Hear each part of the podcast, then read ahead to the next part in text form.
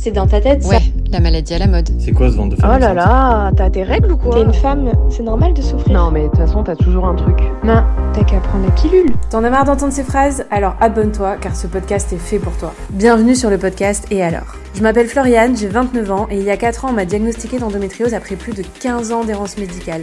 Et alors Ça m'a réveillée. Pour la première fois de ma vie, j'ai pris conscience que ma seule et unique mission était de prendre soin de moi.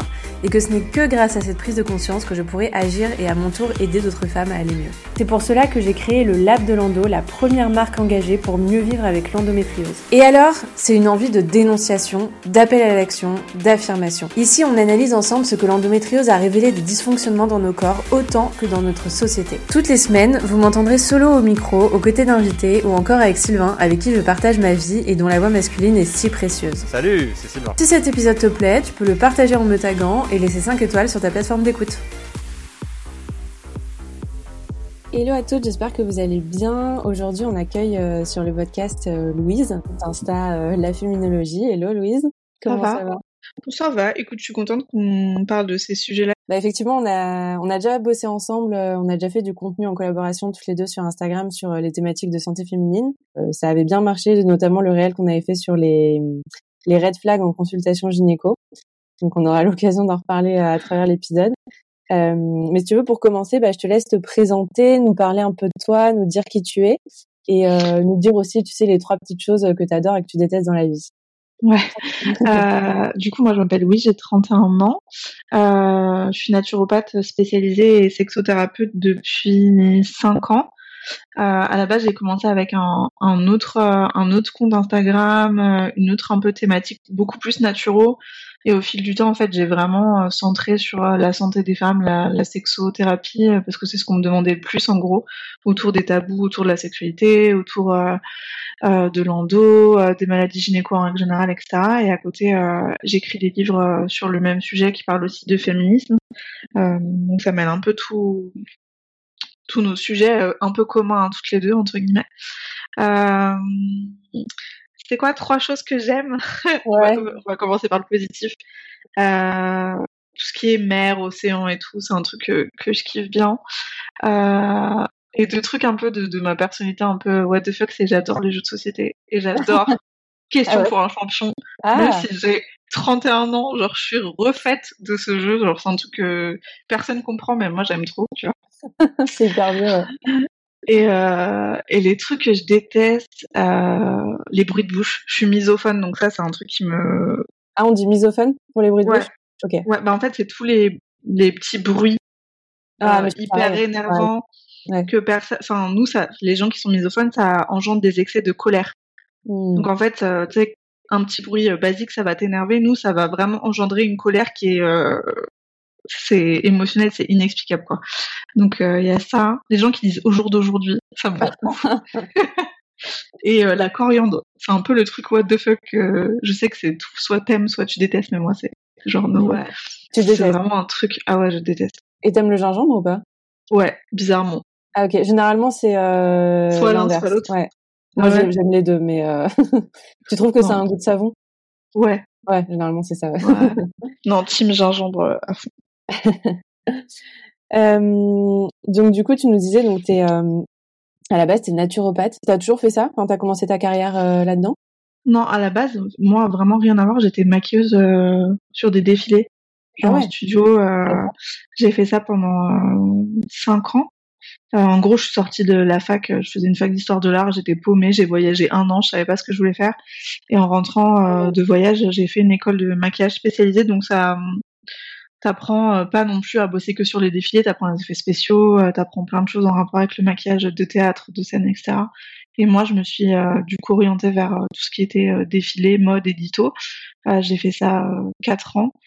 Et après, j'ai fait un petit burn-out euh, à 23 ans. Ah C'était un, ouais, déjà, c'était un milieu qui me correspondait en fait pas du tout.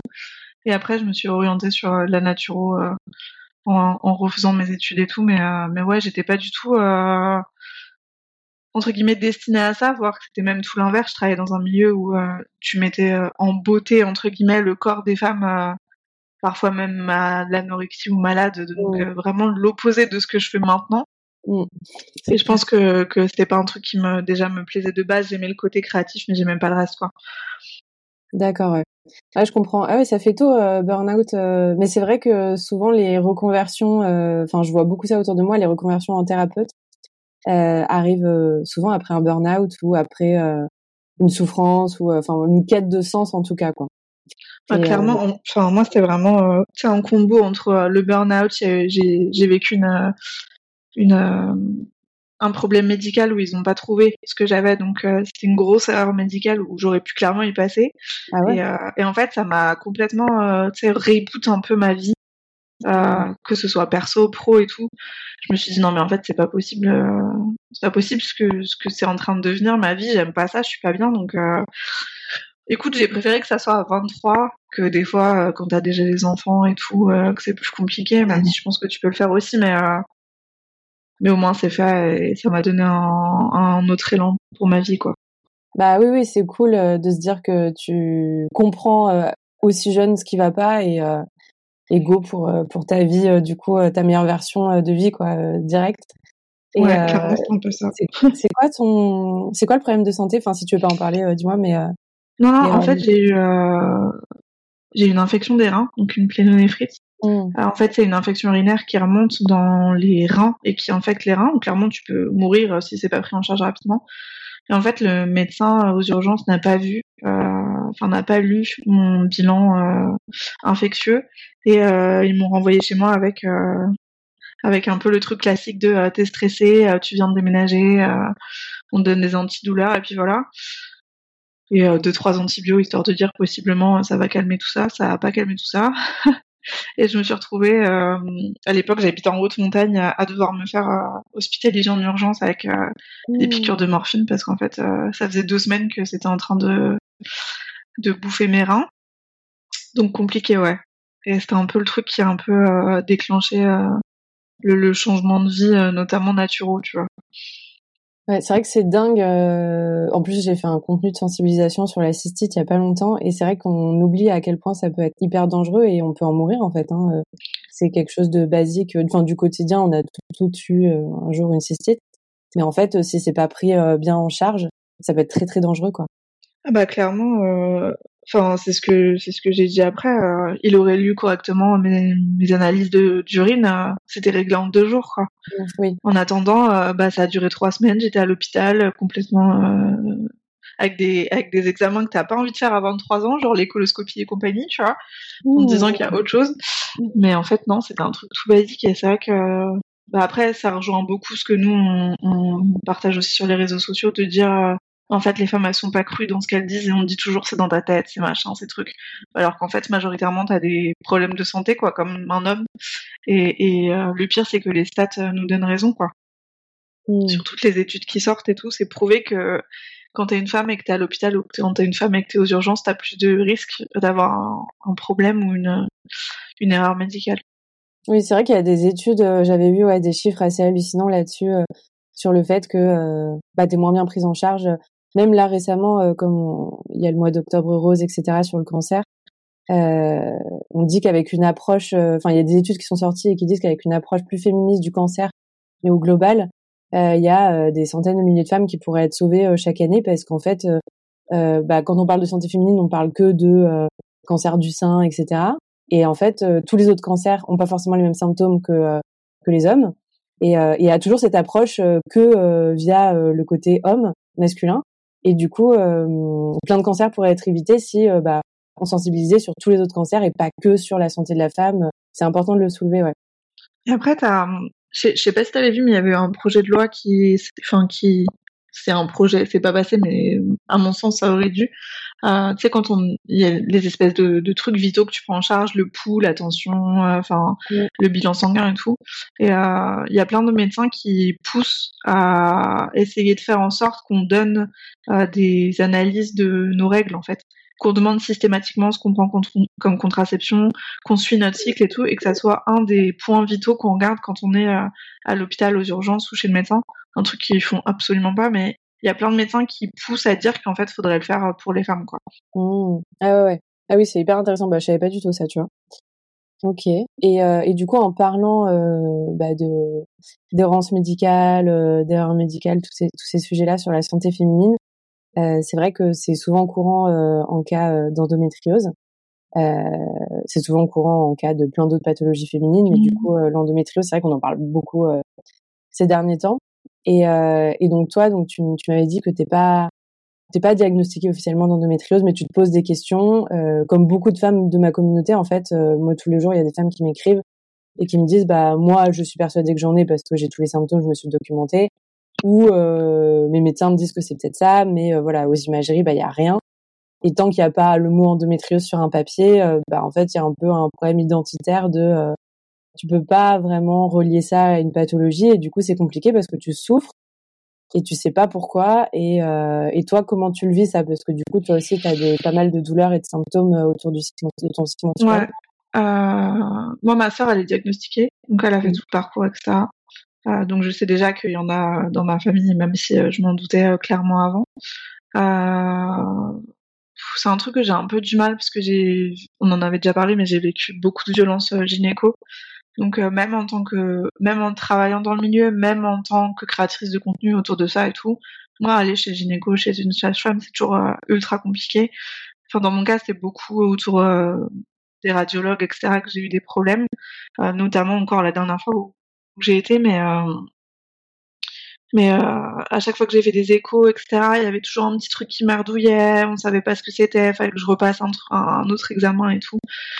Et, euh, et j'avoue que j'ai un peu lâché l'affaire sur sur en soi euh, pas mettre un nom parce que parce que je sais pas si ça m'aiderait forcément ou pas parce qu'au final je gère mes douleurs euh, comme je peux etc euh, mais, euh, c'est vrai qu'il y a une problématique autour du parcours euh, pour se faire pour se faire diagnostiquer mmh que ça soit le SOPK, l'endo, etc. Enfin, un coup sur deux, t'as un médecin qui va te dire ouais, mais ça c'est à la mode. Un coup sur deux, euh, on va te dire oh oui, mais là il y a rien, l'écho, euh, ça doit pas être le bon moment du mois et tout. Entre ça et attendre six mois pour avoir un rendez-vous avec un spécialiste. Euh, ouais, t'as lâché l'affaire quoi. Bah, peut-être que je m'y remettrais. Euh, je sais pas. Franchement, pour l'instant, c'est pas invivable entre guillemets, ça changerait rien que j'ai un diagnostic posé dans le sens où bah, c'est quand même mon métier, je vois les signes, etc. J'ai pas un truc qui me dit euh, vas-y, il faut forcément que tu ailles faire diagnostiquer avec un papier où il y a écrit ça dessus. Euh... Voilà. Je comprends. Et euh, c'est vrai que hum, c'est marrant ce que tu dis là pour euh, ton parcours. Enfin, c'est marrant, c'est pas marrant du tout. Mais euh, ce que tu dis pour euh, pour ton parcours médical et, et d'examen, euh, c'est vrai qu'il n'y a pas que euh, les violences gynéco, on, ne les vit pas que euh, dans les consultations gynéco. on peut aussi les vivre avec plein d'autres types d'examens et la, le côté radio. Moi, je me rappelle, ça, c'est un, un, des souvenirs, tu vois, j'ai quelques souvenirs où c'est mes pires souvenirs de rendez-vous avec des médecins où j'ai vécu un peu des trucs chelous où j'étais pas bien. Et là, des années mmh. après, je me dis, mais attends, c'est normal, en fait, ce que t'as vécu. Et un des pires, c'était avec un radiologue, moi aussi, où où j'étais mais euh, toute nue pendant euh, je sais pas une demi-heure quoi le mec il me baladait à droite à gauche euh, d'une machine à l'autre il me laissait seule comme ça dans le froid toute nue sans rien à mettre par dessus Enfin, ouais, je pense que la radiologie, il y a un vrai, un vrai truc auquel on parle pas, tu vois, parce que c'est, enfin, moi, j'ai beaucoup de patientes et de filles qui me parlent sur les réseaux sociaux, et moi-même, ma propre expérience, majoritairement, les problématiques, c'était les radiologues, quoi. Ah ouais? Ouais, et vraiment, euh, enfin, j'ai des souvenirs très jeunes euh, de, enfin, j'ai eu une appendicite un peu comme euh, t'as souvent quand t'es jeune. Premier truc, alors que j'avais 13 ans, j'en ai adulte, j'en ai où j'étais pas toute seule, où il y avait mon ex-conjoint avec moi et où lui aussi ça l'a choqué. Enfin, vraiment, enfin, t'as l'impression que c'est un peu systémique, quoi. C'est un peu ça qui me pose, qui me pose problème. Moi, le dernier cas où c'est, ça s'est vraiment passé, c'était il y a deux ans, où j'ai été faire une écho endopelvienne parce que j'avais des douleurs euh, et où là clairement euh, le mec en plus d'être euh, d'être pas hyper on va dire bienveillant sur la douleur et tout m'a carrément dit ah mais vous prenez pas de contraceptif en fait je prenais des enfin j'utilisais des préservatifs donc j'avais une contraception mais il voulait dire vous avez pas de contraceptif hormonal. C'est irresponsable à votre âge. Si vous voulez pas d'enfant en fait vous comptez sur vos partenaires et tout j'étais là mais mais en fait, j'étais tellement con que j'ai j'ai pas ouvert la bouche. euh, Alors après, j'ai fait un, sign- un signalement, etc. Euh, mais Mais là, en fait, tu te dis, euh, même à 30 ans, mais tu sais, tu restes bouche bée devant des réactions de gens qui sont complètement what the fuck, et tu te dis, mais si toi, t'as 30 ans, tu bosses dans le milieu, tu devrais savoir ce qu'il faut dire à ce moment-là, tu te dis, les petites jeunes qui arrivent, enfin, les petites jeunes, leur première consultation et tout, elles, elles doivent pas comprendre, quoi. c'est hallucinant qu'on qu'on qu'on qu'on se fasse traiter comme ça, qu'on se fasse, euh, qu'on entende encore des choses comme ça hyper violentes, hyper jugeantes. Euh, et comme tu dis, enfin moi j'ai déjà ressenti ça aussi, où maintenant je, je, je travaille là-dedans et euh, et je sensibilise sur le sujet. Mais pareil que toi, tu vois, je vais quasiment plus voir de gynéco parce que j'ai été assez traumatisée avec des expériences. Euh, j'ai une sage-femme maintenant que j'ai trouvée qui est hyper bienveillante, hyper cocooning et tout, donc euh, j'ai l'impression que C'est une sage-femme à euh, fond, ouais. que je vais la voir donc euh, donc ça tu vois ça va c'est cool mais euh, mais pareil que toi enfin j'ai déjà euh, revécu euh, depuis que je travaille euh, sur le lab de Lando. J'ai déjà revécu des des séances gynéco où c'était limite où je me disais bah non là il faudrait euh, il faudrait t'affirmer il faudrait dire à la personne en face de toi que elle a pas le droit de te dire ça que tu es dans ton droit de euh, de te faire respecter et que là tu te fais pas respecter avec son attitude. Et bah non, en fait, j'étais là, j'avais l'impression de, de me retrouver en mode Floriane, 15 ans, euh, premier rendez-vous gynéco, je sais pas quoi dire, je suis face à un docteur blouse blanche, euh, j'ai rien à dire en fait, tu vois. Bah, je pense qu'il y a vraiment un truc à remettre. euh, Il y a un truc de l'ordre de toute façon. Je trouve que ça accumule plein de trucs. Ça accumule le fait que euh, c'était des hommes dans ton cas. Il y a eu des femmes aussi, hein. beaucoup, Ouais. ouais. Ouais, Moi, c'était c'était que des hommes, donc j'ai pas, euh, enfin, j'ai pas une expérience d'avoir une mauvaise expérience avec une femme. Mais déjà, je pense qu'il y a ce truc basique du patriarcat, euh, où forcément c'est inclus dans notre dans notre esprit. Il y a aussi ce truc de un peu euh, le médecin roi, où tu veux pas remettre en cause ce qu'on dit, alors que en fait, faudrait beaucoup plus dans la société dans laquelle on vit, parce qu'ils sont pas formés sur autant qu'on voudrait sur ce type de sujet, et surtout un médecin il y a aussi des règles. C'est pas Dieu tout puissant euh, qui peut se permettre n'importe quoi. Plus le fait qu'on soit dans une position entre, guillemets de de stress et de, de on est dans une position entre guillemets faible. On est euh, à moitié nu en règle générale. On est malade quand on y va. Enfin, il y a une raison médicale pour la- laquelle on est là. C'est dans un état de fébrilité où en fait euh, forcément il y a il y a un espèce de de, de pouvoir euh, entre guillemets qui s'installe et où vraiment euh, t'es plus fébrile que d'habitude. Donc en plus de ça, il devrait avoir à l'inverse beaucoup plus de bienveillance de la part euh, Mm. du corps médical, etc. Ce qui n'est clairement pas le cas. Quoi. Non, non, mais c'est vrai qu'il y a, il y, a, il y a un livre qui est sorti aussi il y a pas longtemps que j'avais lu là-dessus sur le fait que la médecine, en fait, c'est le un des secteurs les plus sexistes, quoi. Et ça paraît dingue parce que c'est c'est censé être le secteur où tu prends soin des gens et si tu fais ce métier-là, c'est pour prendre soin des gens. Enfin, même quand tu bosses euh, au sein d'un hôpital, enfin, il y a des infirmières qui, qui, qui parlent de plus en plus euh, sur les violences qu'elles subissent. Et euh, c'est hyper sexiste. Quand t'es en rendez-vous aussi, euh, t'es, comme tu dis, t'es dans une position de faiblesse et euh, et t'oses pas parler. Et le pire, c'est euh, c'est que tu t'en veux en fait après.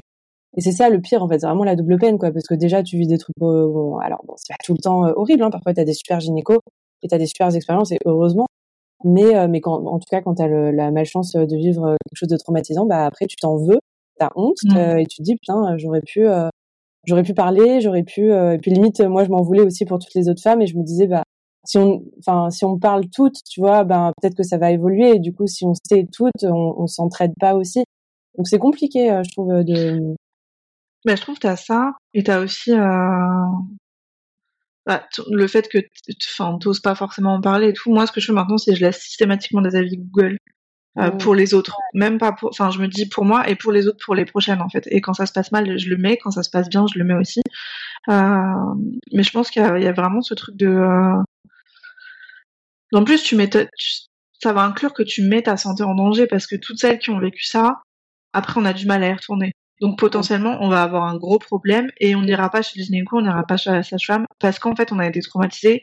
Donc plus l'instant traumatisant, ça engendre des années où tu te fais pas suivre, où t'as pas de suivi gynéco, t'as pas de suivi de santé, alors que c'est ultra important chez une femme, euh, parce que t'as été traumatisé à un moment de ta vie X. Et ça, je trouve ça dingue en fait, parce que pour moi, ça a vraiment, quand on parle de l'ordre de l'agression et des violences gynéco, ça a une espèce de temporalité qui va durer aussi. C'est Mm. pas un moment où t'as vécu une agression, comme toutes les agressions. C'est après, tu vas aussi subir mentalement, physiquement, des mois, voire des années de trauma en fait. C'est vrai. Euh, bah, c'est super euh, de mettre des avis Google. C'est vrai que tu as, entièrement raison quand ça se passe bien et quand ça se passe mal. déjà, c'est c'est quelque chose qu'on peut faire qui nous demande moins d'efforts, on va dire, et même si on se sent faible, etc. Donc ça, c'est une très bonne idée. Et, et puis après, bah, ce qu'on conseillait aussi dans le contenu qu'on avait fait toutes les deux à mmh. l'époque, sur les red flags euh, où tu avais un super jeu d'actrice qui imitait sa gynéco euh, pas très sympa. Euh, et, du coup, bah, on, rappelait que il y a une charte éthique de consultation gynéco publiée par le CNGOF. Et donc ça, bah, vraiment, toutes les femmes, si vous voulez, allez la, la reconsulter pour vous rappeler vraiment vos droits que vous avez.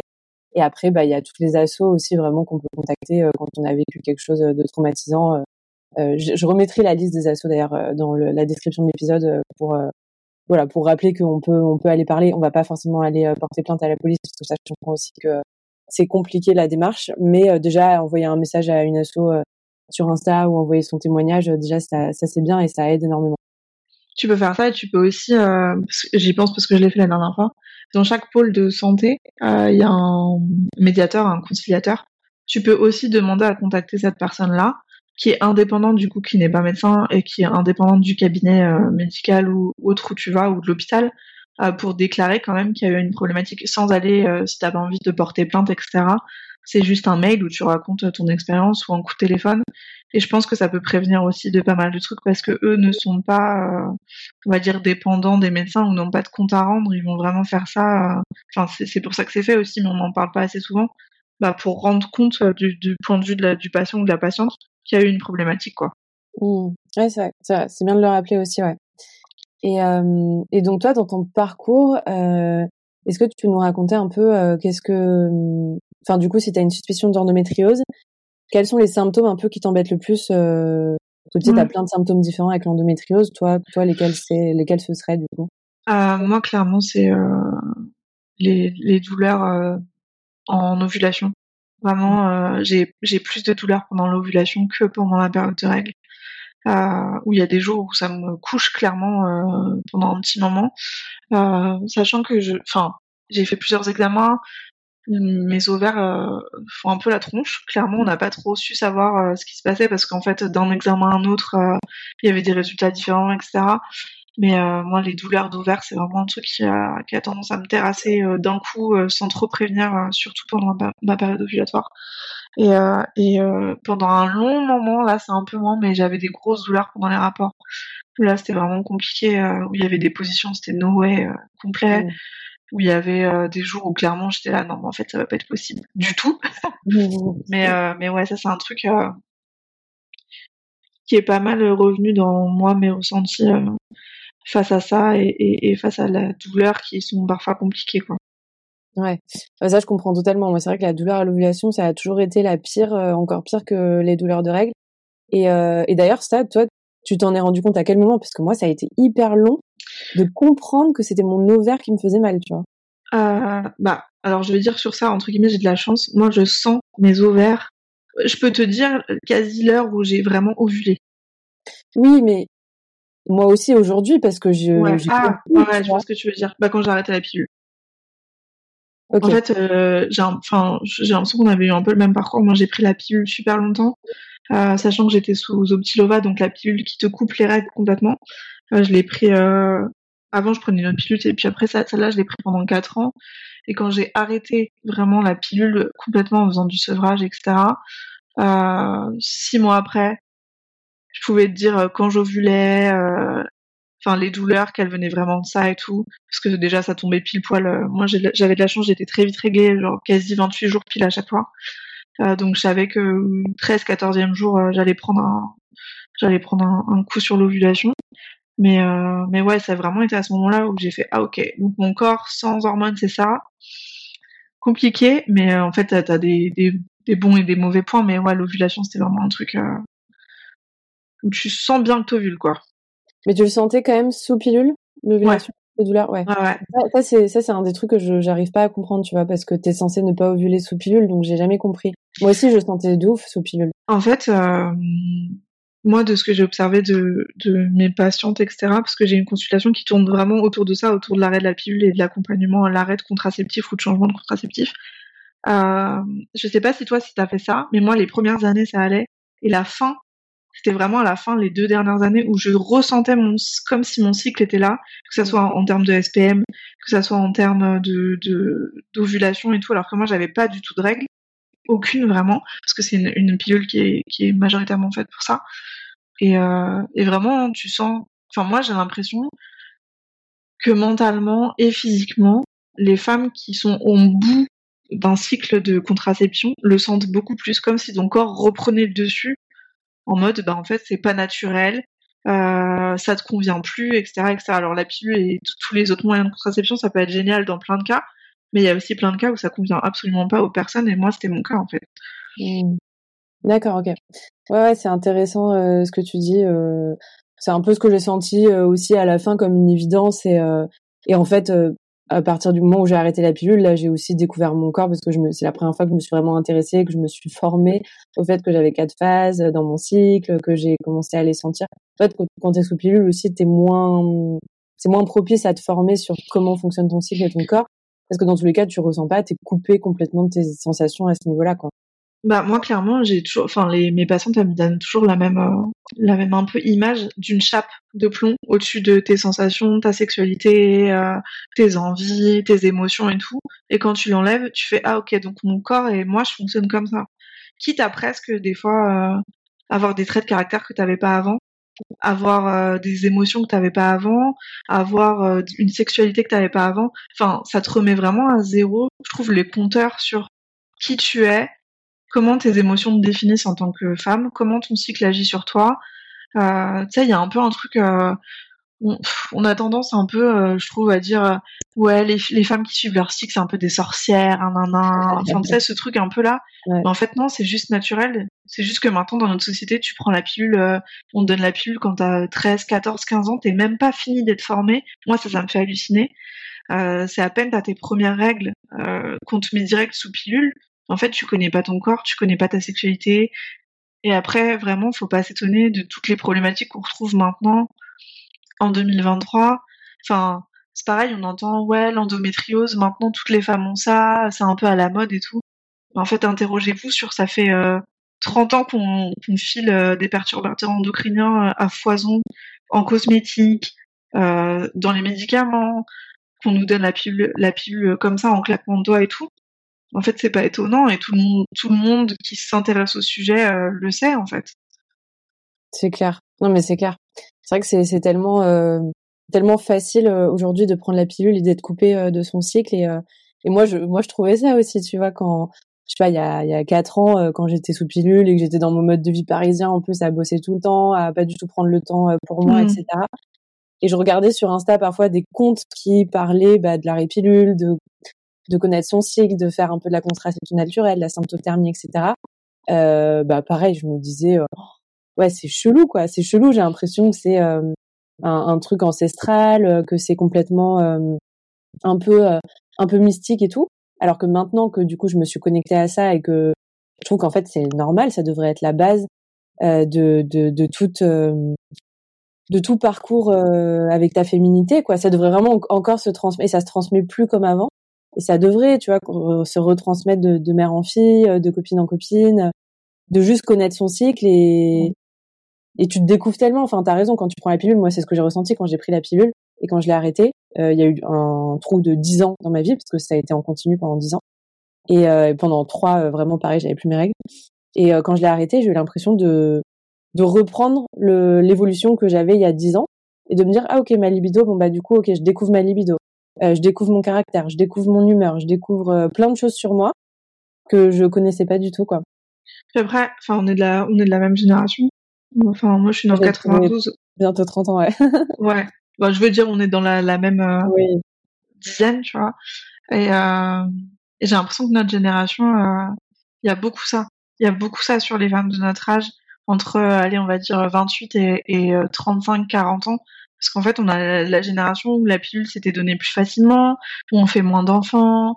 Euh, enfin, il y a un vrai gap entre, tu regardes la génération de nos grands-mères, de nos mères et la nôtre. Un gap de santé féminine qui est, euh, ouf. Et quand on dit, euh, ouais, mais avant, les femmes, elles avaient pas ça, etc., il y a toujours ce truc de se dire, euh, et là, il y a, y a plein d'études qui sont en train d'essayer de, de, de travailler sur ça, de savoir s'il y avait moins de problématiques avant, ou est-ce qu'on en parlait moins, ou est-ce que c'est combiné? C'est-à-dire qu'il y avait moins de problématiques euh, parce qu'elle prenait pas la pilule, elle faisait, euh, je sais pas, 5-6 enfants euh, facilement, nos grands-mères, etc. Euh, elles avaient, enfin, pas de contraceptifs, enfin, et compagnie. Il y avait moins de cosmétiques, il y avait moins, il y avait moins de, perturbateurs, de perturbateurs endocriniens dans la bouffe. Enfin bref, t'as vraiment tout ce gap-là. Ou savoir si c'était juste pas diagnostiqué et qu'en fait elles avaient mal et elles disaient rien. Il y a vraiment ce truc de pourquoi maintenant il y a autant de cas, pourquoi on souffre autant, pourquoi il y a autant de maladies qui se découvrent, pourquoi il y a encore plus de cancer du sang qu'avant. Enfin, vraiment, tu as tout ce truc de savoir si, euh, si c'est des facteurs multipotentiels un peu, ou si c'est juste euh, qu'on n'en parlait pas. Mmh. Moi, je pense qu'il y a un peu des deux, mais ouais, c'est vrai que trop bien qu'il y ait des études qui sortent là-dessus parce que c'est un, c'est un vrai sujet. Et, euh, et par rapport à la pilule, après, bah, c'est vrai que euh, c'est complexe comme sujet parce que euh, avec l'endométriose, c'est euh, c'est vraiment un truc euh, hyper politique parfois où tu as l'impression que du coup bah tu as des médecins parfois qui te bah, qui te jugent ou qui veulent même plus te suivre si tu prends pas la pilule avec mmh. l'endométriose. Alors que bon c'est ton choix, tu vois et et avant il y a je sais pas il y a il y a 5 10 ans même pas déjà on disait bon bah la pilule c'est le traitement pour l'endométriose, on file la pilule automatiquement, il y a que ça Maintenant, bon, on commence à comprendre que euh, tous les non, ouais, ouais les, les, les, les, prises en charge pluridisciplinaires, thérapeutiques, les médecines mmh. complémentaires, les produits naturels, etc. Bah ça peut, ça a aidé plein de femmes. Là, on commence à avoir plein de témoignages et de mmh. cas de femmes qui vont mieux alors qu'elles ont arrêté la pilule et qu'elles ont mis en place bah, toute la santé naturelle euh, pour aller mieux, et que même des lésions ont régressé, qu'elles ont eu des enfants alors qu'on leur euh, disait qu'elles en, elles en auraient pas, etc. Et, euh, et voilà. Et puis c'est vrai que tu te poses des questions quoi, avec tous les lobbies euh, des labos aussi euh, qu'il y a, le marché de la pilule qui est juste un marché hyper juteux, énorme. c'est vrai que c'est c'est très politique comme sujet quoi. Bah, c'est hyper politique et en même temps c'est peut-être ça le problème, c'est que du coup bah personne n'ose un peu mettre les pieds dedans parce que forcément tu te dis mais en fait c'est quoi les deux enfin c'est un peu toujours la même chose quand on parle des lobbies pharmaceutiques qui sont là et malheureusement, ça touche à un sujet où on parle de santé, on parle de maladie, on parle de gens qui souffrent euh, au quotidien, et c'est pas des sujets qui devraient être mélangés. Et malheureusement, ça l'est. Enfin ça, je pense qu'on n'y pourra pas grand chose, que ça soit au niveau français ou européen ou même mondial. C'est un truc qui est politisé maintenant la santé, malheureusement. Mais au niveau, euh, au niveau de la pilule de l'endométriose, malheureusement, c'était un peu le seul. Et en plus, je trouve que ça a été mal amené parce qu'on disait euh, c'est la seule option euh, un peu pour te soigner, alors qu'en fait ça soigne pas, ça, ça met juste en latence euh, la maladie euh, jusqu'à ce que potentiellement tu sois t'aies plus tes règles et tu sois ménopausée. C'est pas c'est pas une question de soigner en plus. Il y avait ce truc de ça va te faire du bien. Alors oui, clairement, quand tu souffres d'endométriose ou d'autres maladies, la pilule ça va t'arrêter tes douleurs parce que ça t'arrête ton cycle et que le cycle est souvent le problème, mais ça, ça ne soigne rien. C'est vrai. Ouais, c'est vrai. C'est vrai que moi, avant, je pensais, hein, parce qu'on entendait ça partout. Et au final, euh, bah, j'ai plein de témoignages de femmes maintenant qui me disent que euh, elles ont pris la pilule, que les lésions ont quand même progressé sous pilule, ou d'autres femmes qui ont arrêté la pilule et les lésions euh, sont arrêtées ou, ou ont diminué. Et, et parfois, et parfois c'est encore pire parce qu'en fait, t'as as tous les effets secondaires aussi de la pilule. Et du coup, en fait, ta vie est encore pire. Il y en a, elle m'envoie des messages, elle me dit, je, je, je, suis dépressive, euh, je, enfin les facteurs euh, émotionnels, psy, etc. à cause de la pilule font que je suis complètement dépressive, j'ai des sauts d'humeur pas possibles, donc euh, mon couple c'est une catastrophe, j'ai plus aucune libido, j'ai plus aucun désir sexuel, j'ai de la sécheresse, vaginale, enfin vraiment tous les pires effets secondaires de la pilule. Ouais, c'est un peu la peste ou le choléra, quoi. Ouais, genre qu'est-ce que je fais? Parce que je sais pas du coup si il faut que je continue la pilule parce que pour l'endométriose c'est obligatoire, quand vraiment j'ai besoin de la pilule pour mon endométriose ou pas c'est compliqué en fait. Et moi, j'ai été dans ce cas-là aussi où je me suis dit en mode dilemme, qu'est-ce que je fais? Est-ce que j'essaie de l'arrêter? Euh, Mais j'avais euh, tout la voix de tous mes médecins euh, en fond où je me disais oh là là, si ça se trouve, j'avais peur en fait, j'avais peur. Je me mmh. disais si ça se trouve l'endométriose elle va progresser, ça va être ma faute parce que j'ai arrêté la pilule, etc. C'est hyper Enfin, faut limite du courage parce que t'as peur en fait d'arrêter la pilule. Ah non, clairement, je pense qu'il faut il faut du courage et euh, t'es pas aidé par les médecins. Enfin, alors maintenant il y en a un peu plus des spécialistes etc qui proposent autre chose que de te mettre sous pilule ou qui t'accompagnent en tout cas quand tu veux plus prendre la pilule. Mais c'est vrai que euh, t'as ce truc un peu, mais comme à chaque entre guillemets à chaque quand tu vois quand tu vois les, les même les, les médicaments qu'on donne pour les douleurs. Enfin, quand on prend euh, du spasfon ou de l'antadis, il y a personne qui va te parler des effets indésirables. En fait, on ne parle jamais des effets indésirables. C'est comme si on mettait la pilule en haut de la balance et qu'on voyait pas tout le reste, c'est-à-dire les dépressions, euh, le, le, manque de libido. Moi, je, enfin entre guillemets, c'est 80% de ce que j'ai en consultation. 80%, et elles sont toutes sous contraceptif hormonal. Enfin, c'est pareil, la sexualité féminine, c'est un truc dont on parle pas parce que non, non, non, c'est tabou et tout. Je pense que si de, dès le départ on disait aux femmes que leur sexualité elle allait souffrir du fait de prendre un contraceptif hormonal, la prise elle serait moindre de dingue. À quel point ça peut impacter ça sur sa, ta sexualité, tes envies, ta libido, enfin c'est un truc de, de fou. Et moi c'est le c'est ce qui revient le plus quand une fois que les, le contraceptif est arrêté et qu'on a fini l'accompagnement, qu'est-ce qui a changé le plus? Ta libido. Mmh. C'est le premier truc. Moi c'est le premier truc que j'ai vu aussi sur moi. Moi en tant que, que, personne qui a arrêté la pilule, je pense que toi c'est un peu aussi euh, la même chose. La sexualité c'est un truc, euh, c'est enfin c'est jour et la nuit quoi. Clairement. Ah oui, ah oui. clairement. C'est incroyable. C'est là, genre, qu'est-ce qui se passe? Ah, tu découvres la vie, quoi. T'es en mode, ouais. euh, oh, c'est fou. Ouais, je pense que la sexualité, ça a vraiment. Euh... Et puis c'est un truc qu'on cache tellement, et au final, on, on, oublie tellement ce que ça apporte de positif dans la vie. Euh... Alors pour plein de raisons, hein, parce que bah on est dans une société qui a été euh, euh, vachement prise par la religion à un moment, euh, parce que la sexualité des femmes, euh, c'est un, un, sujet tabou pour beaucoup, parce que le plaisir féminin, c'est un sujet tabou.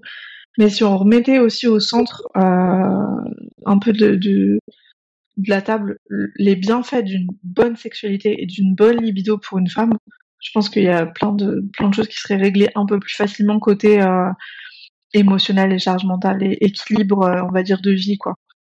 Bah, clairement, quand tu vois aujourd'hui que euh, là, les études en cours sur la pilule euh, pour hommes euh, contraceptive, ils la sortent pas parce que il y a des effets drôle, secondaires. Ça me fait mourir de rire. Ah bah oui, il y a des maux de tête. Ah oui, il y a des pertes de libido. Ah bah, ah, ouais. On n'était pas au courant, dis donc. Merci les gars. Et ça, ça me rend, ça me rend folle quoi. Me rend folle. Bah déjà, rien que moi, c'est un truc qui me fera toujours rire, mais l'argent qu'on met euh, pour le Viagra et pour développer euh, euh, les problèmes autour du, du, des troubles de la libido chez l'homme et euh, des troubles de l'érection, vs l'argent qu'on met, enfin qu'on met pas du coup euh, pour la même chose chez la femme, c'est ouf. C'est Ouais. ça en devient drôle tellement c'est c'est tu te dis Ouais, mais c'est pas possible quoi. Enfin, c'est comme les études, euh, il y a un chiffre euh, qui qui est dingue aussi, c'est euh, le nombre d'études sur les troubles érectiles. Je crois qu'on est à des, des dizaines de milliers quoi. Et les nombres d'études sur les douleurs pendant les rapports, les douleurs vulvaires des femmes quoi. Et là, t'en as euh, 500 quoi, même pas. ah ouais non mais enfin t'as l'impression que le- les, les pénis dirigent le truc de santé tu vois c'est c'est fou quand tu penses alors qu'en fait enfin euh, je trouve ça enfin quand t'es vraiment dans le milieu et tout tu tu peux pas trouver ça euh, normal et plus t'avances j'ai l'impression dans le parcours plus tu te dis mais c'est c'est what the fuck vraiment Ouais. t'as plus les mots à un moment tu fais mais c'est pas possible Ah mais c'est clair, c'est clair. Et, euh, et donc toi, t'accompagnes des femmes. euh, Donc tu disais, euh, euh, bah, une de tes thématiques c'est euh, la répidule euh, et aussi bah, tout ce qui est sexothérapie. Euh, moi j'ai une question, c'est est-ce que tu as des femmes parfois qui ont de l'endométriose, qui veulent arrêter la pilule et euh, tu les accompagnes sur la répilule et hum, elles n'arrivent pas, enfin les douleurs reviennent trop fortes et elles n'arrivent pas à compenser juste avec euh, bah, tout ce qu'on peut faire en santé naturelle? pour l'instant je pense que j'en ai eu deux Ok. donc c'est sur euh, pas mal donc c'est vraiment c'est- donc moins de 1% très clairement Ah oui. Euh, parce que je pense qu'il y a vraiment les gens qui viennent me voir, il y a une volonté aussi de fonctionner autrement. C'est-à-dire ce que tu disais, tu vois, de trouver un équilibre. Et du coup, même s'il y a des douleurs, etc., on arrive plus à les contrôler par le fait qu'il y ait un, mieux euh, plus général sur la sexualité. En fait, la balance se fait euh, plus, je pense, et du coup, comme la santé mentale va mieux, t'es plus à même de prendre en charge tes douleurs, comme on t'accompagne euh, notamment au niveau phytothérapie et tout. Enfin, tu vois, je, pense qu'il y a une vraie balance euh, entre euh, je veux arrêter, je peux arrêter. Il y, a un vrai- truc sur ça. Et vraiment, j'en ai très très peu qui me disent bah, j'ai repris un autre contraceptif, en tout cas pas, pas hormonal, ça c'est sûr. Il y en a qui mettent des stérilés en cuivre ou autre, mais c'est plus pour le côté confort parce que elle ou son conjoint veut pas mettre de préservatif, etc. Mais il y en a quand même très peu au final. Ah, ok, d'accord. c'est vrai que ça, ça m'étonne pas parce que j'ai parfois des témoignages de femmes qui me disent, bah, en fait, euh, même parfois, bah, les douleurs sont pas mal revenues de l'endométriose, mais comparé à la qualité de vie, à mon humeur, à, à ma fatigue, à ma libido, etc., bah, en fait, je préfère avoir ces douleurs-là que tous les effets secondaires de la pilule, plus quand même un peu les douleurs que la pilule n'arrête pas. Donc, euh, donc mais souvent, ça, je trouve que c'est des, des femmes qui ont déjà un diagnostic qui a, il y a assez longtemps, entre guillemets, qui prennent peut-être des lapis ou des traitements depuis 5, 6, 7 ans et qui d'un coup se disent en fait ma vie comme ça ça me convient enfin ce traitement entre guillemets là me convient pas je vais essayer autre chose et qui du coup ils gagnent au change. Parce que je pense qu'il faut quand même une, certaine entre guillemets maturité et un certain recul sur euh, c'est quoi ta vie avec cette maladie pour que tu opères le changement Ouais, c'est vrai. Bah, c'est vrai que oui, moi, quand j'avais 23 ans, euh, prendre la pilule, c'était pas un problème pour moi, tu vois. Enfin, ça me convenait très bien, en mmh. fait. Et ça m'aurait saoulé ça aurait plus été un calvaire pour moi, euh, enfin une contrainte de me dire j'arrête la pilule. Je dois aller voir euh, naturo pour comprendre mon corps, pour comprendre la santé naturelle, machin. Enfin à 23 ans, j'avais pas le time, je j'étais pas intéressée par ça en fait. Donc euh, ah ouais, clairement, je pense que c'est aussi ça. C'est une question de pas de mindset, mais euh, de de es où dans ta vie, comment tu veux prendre en charge ça, est-ce que tu voyages, est-ce que tu voyages pas, euh, euh, ton couple comment il est, déjà est-ce que tu es en couple, est-ce que ça, ça un problème, euh, ta maladie a un problème dans, dans tes échanges avec avec tes partenaires, enfin je pense qu'il y a tout un truc aussi de réflexion sur ça quoi. Et, euh, et dans les femmes que tu as accompagnées, c'est quoi Enfin, j'imagine que ça change tout le temps et que de toute façon c'est hyper personnalisé tous tes accompagnements. Mais est-ce que tu as des euh, je sais pas, des, des, produits ou tu vois des catégories euh, vraiment de, de, produits que tu proposes qui ont vraiment des effets où tu vois que ça soulage vraiment quoi, les douleurs, les symptômes, etc.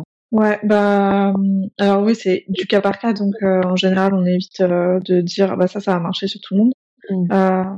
mais t'as as beaucoup de prise en charge avec du gâtillier, qui est une plante qui est très reconnue pour notamment les cycles, pour remettre en, en en fonctionnement les cycles de manière naturelle, mais c'est une plante qui est un peu décriée parce que les, gens ont tendance à le faire tout seul euh, en se disant je vais prendre ça à la parapharmacie et je vais essayer alors que c'est une, plante qui a beaucoup d'interactions. Donc il faut être accompagné à ce moment-là quand tu la prends, notamment sur les dosages par rapport à ton poids, par rapport à tes autres problématiques de santé et tout. Donc ça c'est quelque chose qui, euh, qui fonctionne assez bien et euh, de plus en plus moi je pousse euh, les gens qui viennent me voir à essayer le CBD.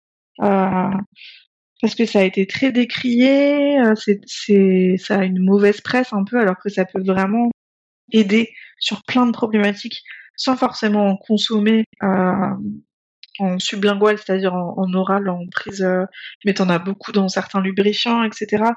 Dans certains baumes, ça peut vraiment aider, je trouve, au confort de vie. Euh, et pourtant, c'est quelque chose qui est pas tant, euh, tant mis en avant que ça, j'ai l'impression nous dans notre sphère euh, on en parle beaucoup parce que euh, bah parce que voilà toutes les deux on crée du contenu sur ça autant toi que moi on travaille avec des marques qui en proposent etc mais je trouve que enfin au niveau grand public c'est pas tant ça quoique avant-hier j'étais chez euh, une, dans un supermarché et il y avait du CBD en tisane dans le coin thé et tisane j'ai trouvé ça fou. J'ai fait oh c'est genre ça avance le truc un peu tu vois Ouais, c'est vrai que dans les supermarchés, de plus en plus, t'en as. Enfin, t'en as dans les pharmacies maintenant, t'en as dans les supermarchés. Ça devient quand même assez grand public. Enfin, nous, tu vois, avec le Lab de Lando, les produits qu'on a, les huiles, les patchs, le baume CBD, euh, on les revend dans des pharmacies aussi. Euh, on a des, on a des shops aussi, ouais, qui veulent, qui veulent les revendre, même des concepteurs, des instituts de beauté. Euh, enfin, moi, je trouve ça cool parce que franchement, c'est une plante qui a des vertus de ouf et qui est naturel, sans effet secondaire, etc. Et puis euh, voilà, qui marche autant pour euh, les douleurs que pour la ménopause aussi. On en parle beaucoup euh, mmh. de plus en plus avec tous les effets secondaires de la ménopause. Et, et le gâtillier, alors, c'est vrai que ce genre de plantes, moi j'avais beaucoup étudié ces plantes qui ont des actions du coup bah, hormonales. Mmh. et tu vois, pour le coup, nous, dans tous les produits qu'on développe sur le lab de Lando, genre, j'en mets dans aucun produit parce que je sais qu'il faut être accompagné. Ouais. Et c'est vraiment pas bien de, bah, de les prendre sans être accompagné. Et pour le coup, bah moi j'ai fait un peu l'erreur cette année quand j'ai arrêté la pilule. au bout de six mois, je sais pas, mon cycle a commencé à légèrement devenir plus long. Et mmh. je me suis dit ah bah tiens, je vais prendre du Gatilier pour le réguler. Mais un peu comme ça, je sais pas, ça mais j'avais jamais testé le Gatilier, j'avais envie de tester. Mmh mais mauvaise idée en fait parce que j'ai pris deux gélules de Gatilier, tu vois, genre pendant à peu près un mois. Et en fait, mon cycle est devenu super long alors qu'en fait, il était plutôt nickel euh, avant.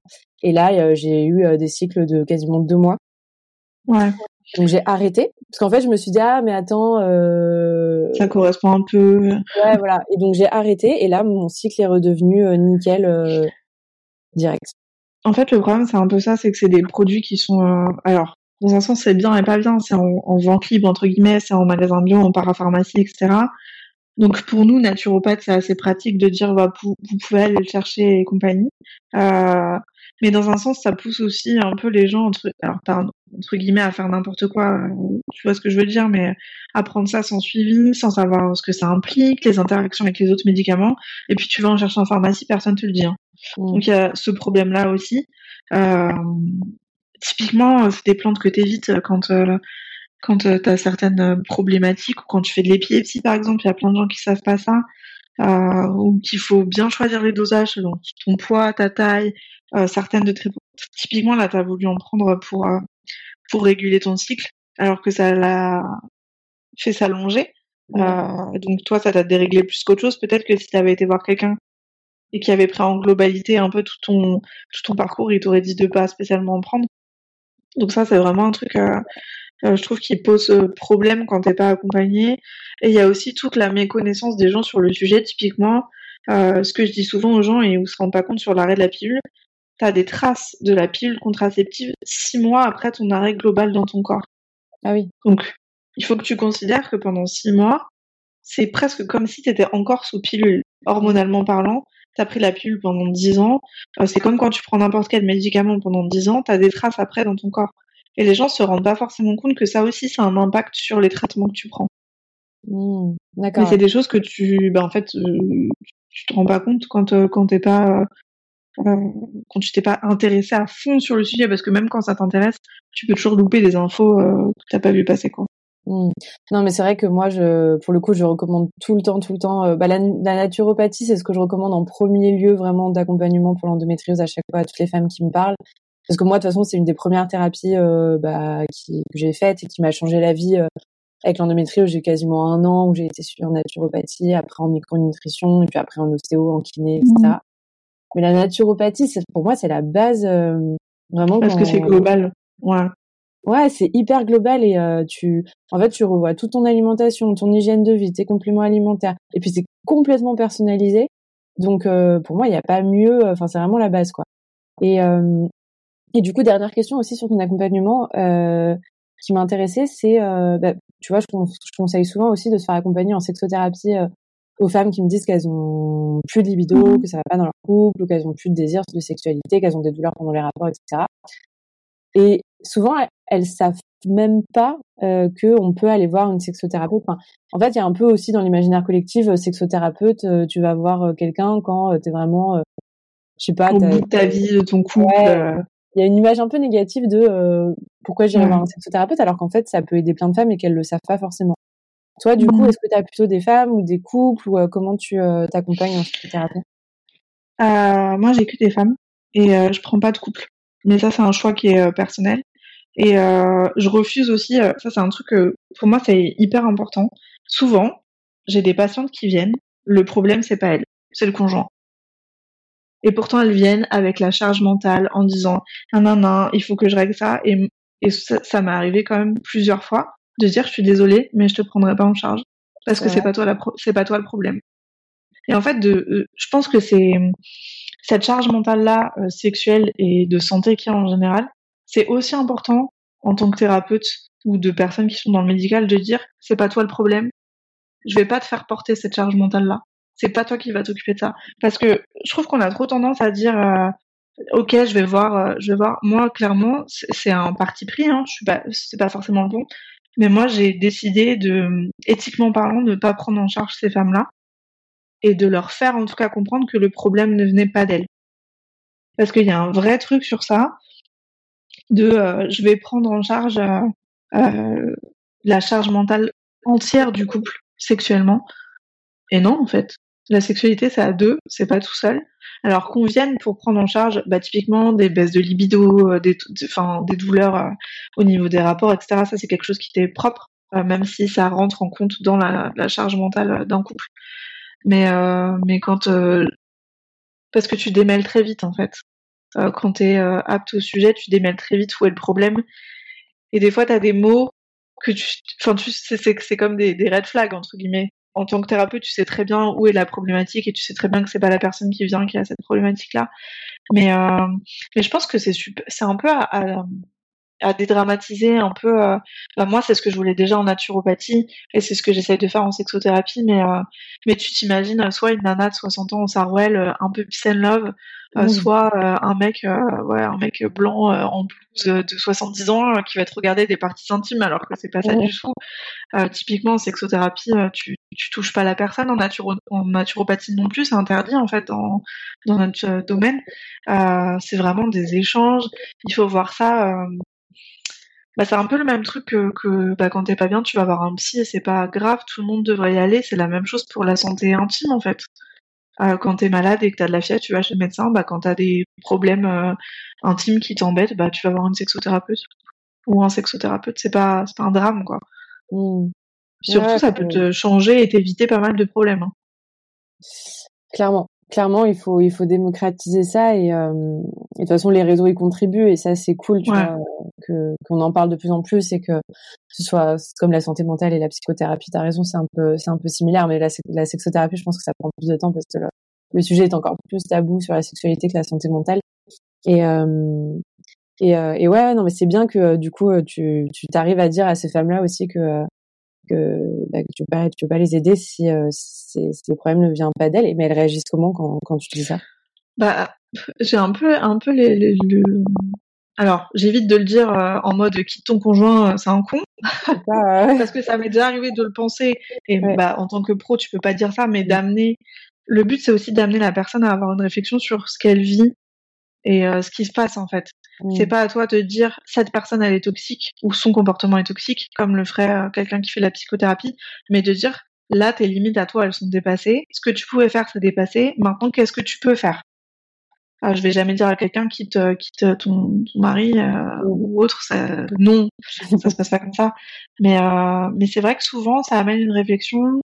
Et deux trois fois j'ai eu des retours plusieurs semaines voire mois après en mode écoute, si c'est passé ça, euh, je pense que tu avais raison, c'était pas ma problématique. Non, non, non, tu vois. Ah je pense que même en, en même si euh, potentiellement ça peut être pris par ah ok elle veut pas m'aider. Hmm. Après réflexion même de quelques semaines etc. C'est plutôt je comprends pourquoi elle l'a fait. Ça un peu comme quand un, un peu comme quand t'as un, pote qui te remet euh, les, les idées à l'heure sur un truc et que tu te dis ah ouais là il était pas cool et tout euh, et puis que quelques semaines plus tard tu fais ah ouais mais en fait c'était pas ça. Je pense qu'il y a des gens aussi qui ont besoin d'entendre d'un avis extérieur que le problème ne, ne vient pas d'eux.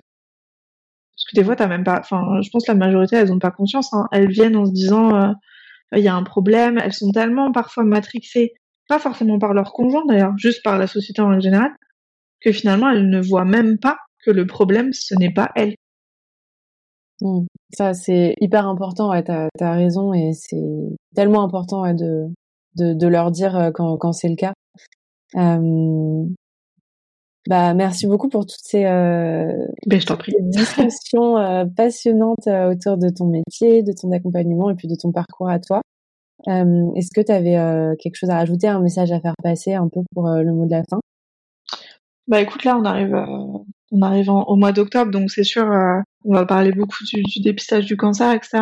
Je pense que c'est bien aussi de rappeler qu'il faut aller faire des suivis gynéco et que même si euh, toi et moi, parfois, on traîne les pieds pour y aller, faut quand même y aller. Euh, faut aller voir des sages-femmes si euh, les gynécos, vous avez...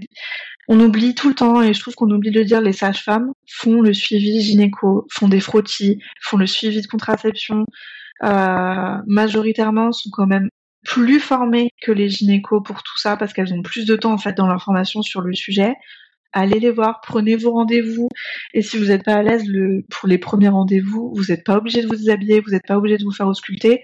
Vous pouvez juste y aller pour parler. Et je trouve que ça, c'est hyper important de le rappeler. Ton médecin généraliste, quand il va, il t'ausculte pas forcément.